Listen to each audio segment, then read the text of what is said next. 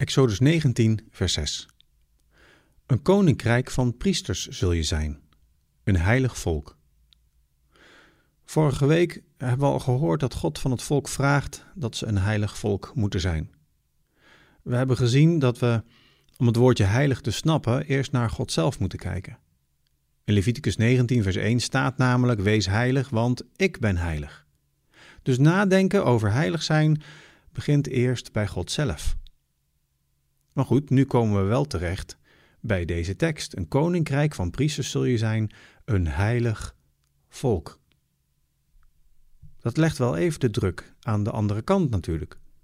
Dan is het opeens aan ons mensen, of in dit geval aan het volk Israël. En het is een beetje alsof je naast de Eiffeltoren omhoog staat te kijken en dan iemand tegen je zegt: ehm, Ik wil dat jij ook zo'n uh, Eiffeltoren gaat maken.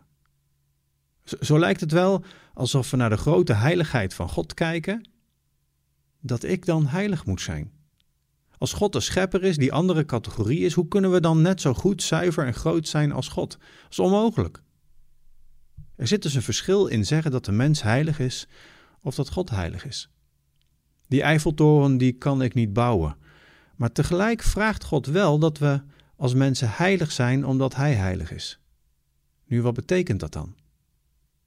Voor ons mensen heeft het woord heilig eigenlijk altijd te maken met het dichtbij komen van God. Eliezer Berkovic die zegt het mooi dat het met het woord heilig eigenlijk altijd gaat over Gods bemoeienis met ons. Daar waar God ons leven raakt, waar God zich met ons bemoeit, dat raakvlak, daar gebruiken wij het woord heilig voor. En waar God, waar de heilige aanwezig is, daar wordt de tent heilig, de grond heilig, het offer heilig. Mozes, de grond waarop je staat is heilig, want ik ben hier. Mozes, doe je schoenen van je voeten. Mozes, bedek je gezicht. Volk, hou afstand, want ik ben hier. Als God aanwezig is, dan verandert er iets in de omgeving. Dan wordt er ruimte gemaakt voor God.